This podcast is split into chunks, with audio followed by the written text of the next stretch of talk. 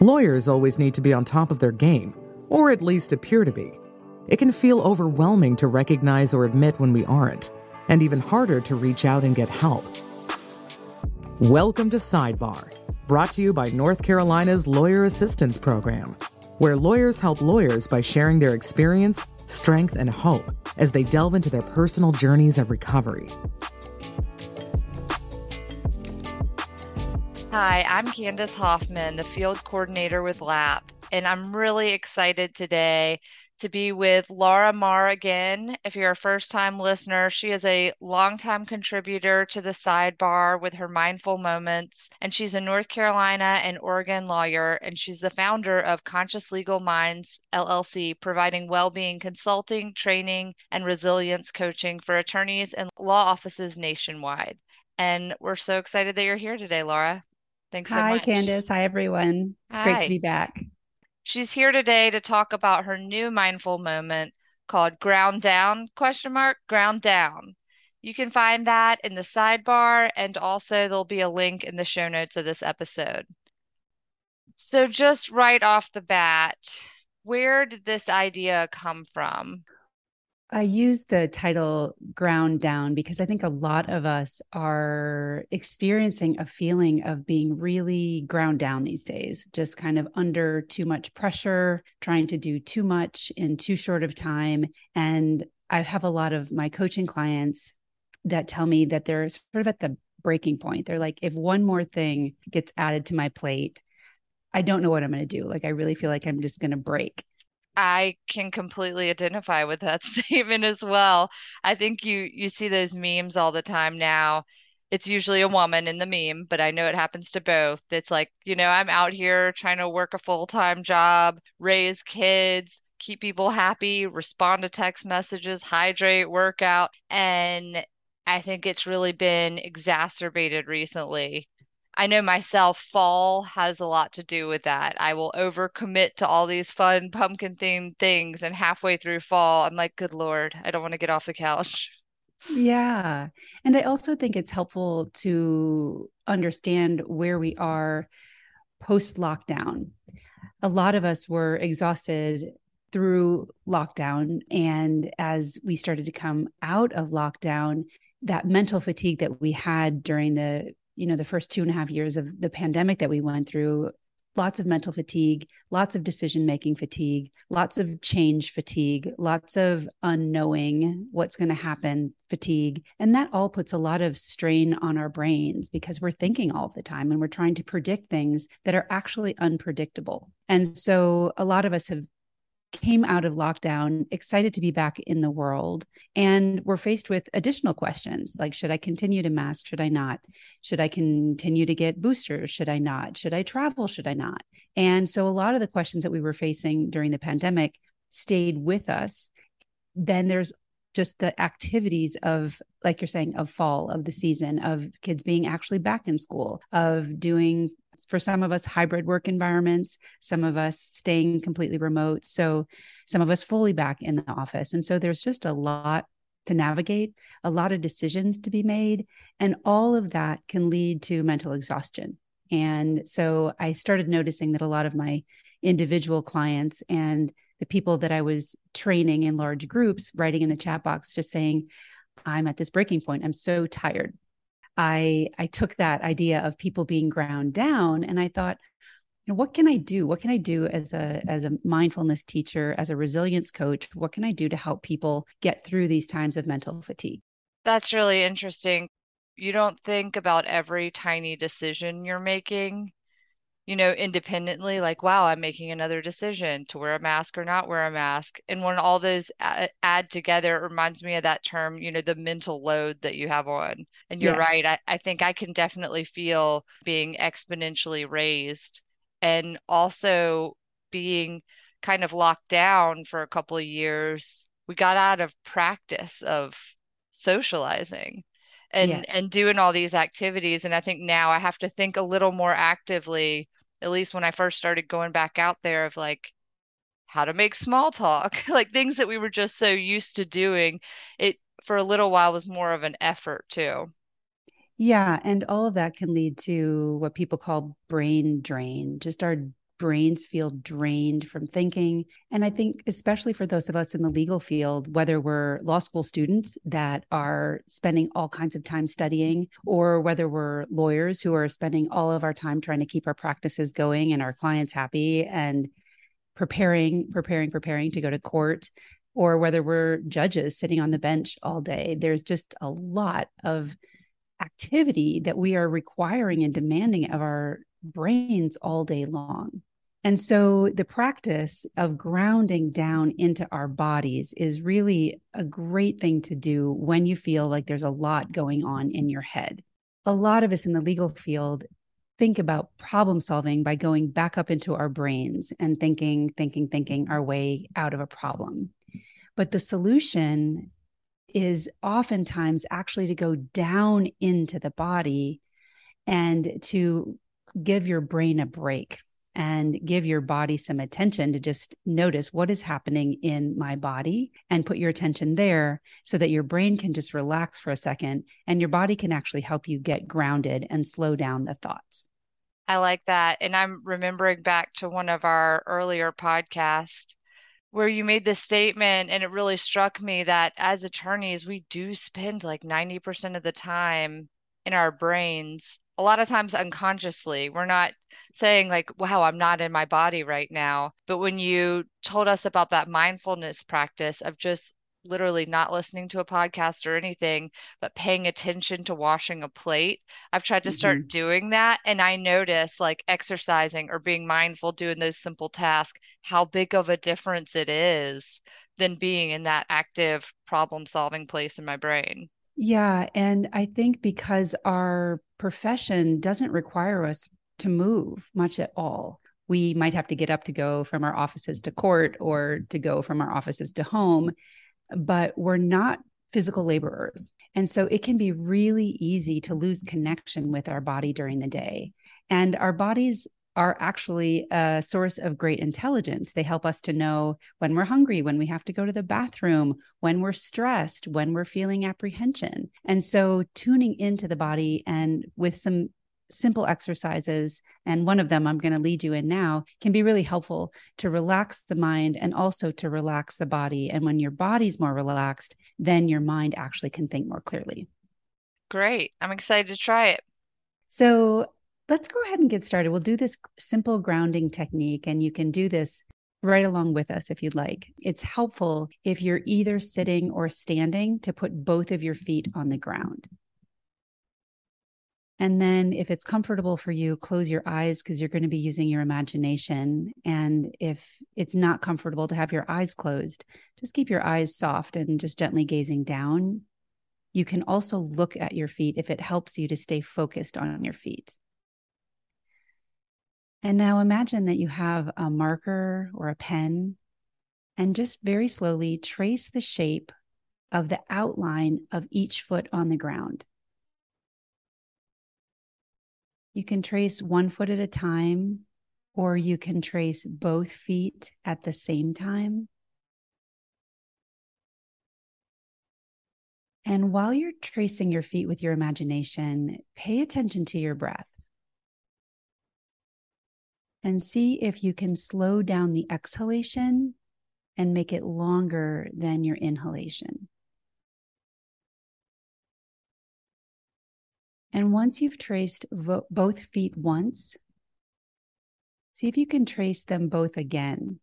But this time, take twice as long to trace your feet.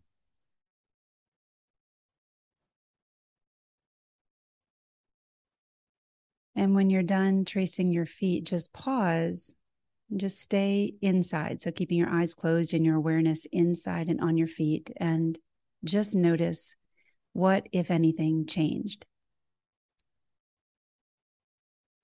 And you can pause here and be done with the exercise. But if you have another minute and want to go a little bit deeper, you can start with your feet and then trace your whole body. So you would trace from your feet up to your ankles, knees, hips, and torso. And you can trace both sides at once or you can just go up one side of your body and then down the other side of the body.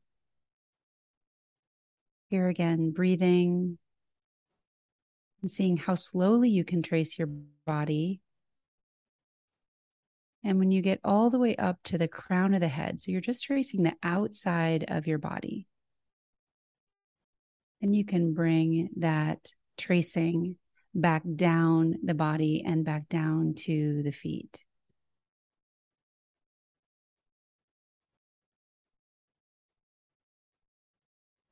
And here again, just for a few more breaths, see if you can exhale a little bit longer than you were inhaling.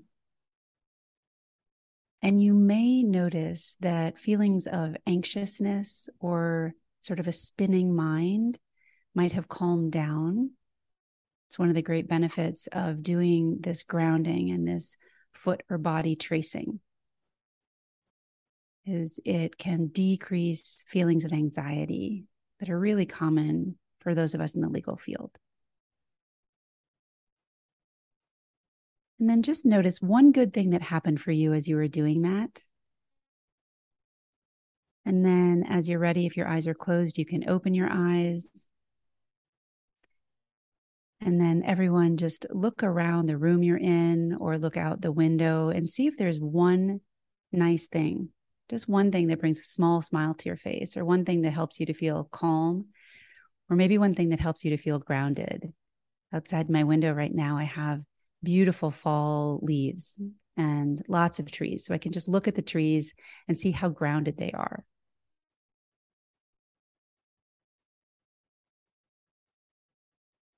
And Candace, I would love to hear if you'd be willing just to share what your experience was with tracing your feet. Sure. Specifically with the feet, I wasn't aware until I started tracing my feet that I really just don't ever think about them. I mean, it's almost like it bring awareness that I have feet.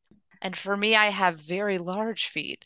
So there's a lot to trace um, and really hard to find shoes in any normal store. But I didn't realize there's this tiny ticker tape you know, running in the back of my brain all of the time.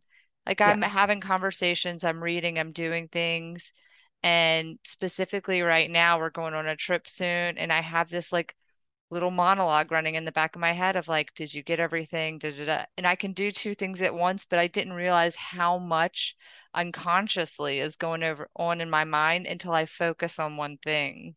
Mm-hmm. And I felt all that fall away, which is a great feeling and I felt, I think, a heaviness in a good way.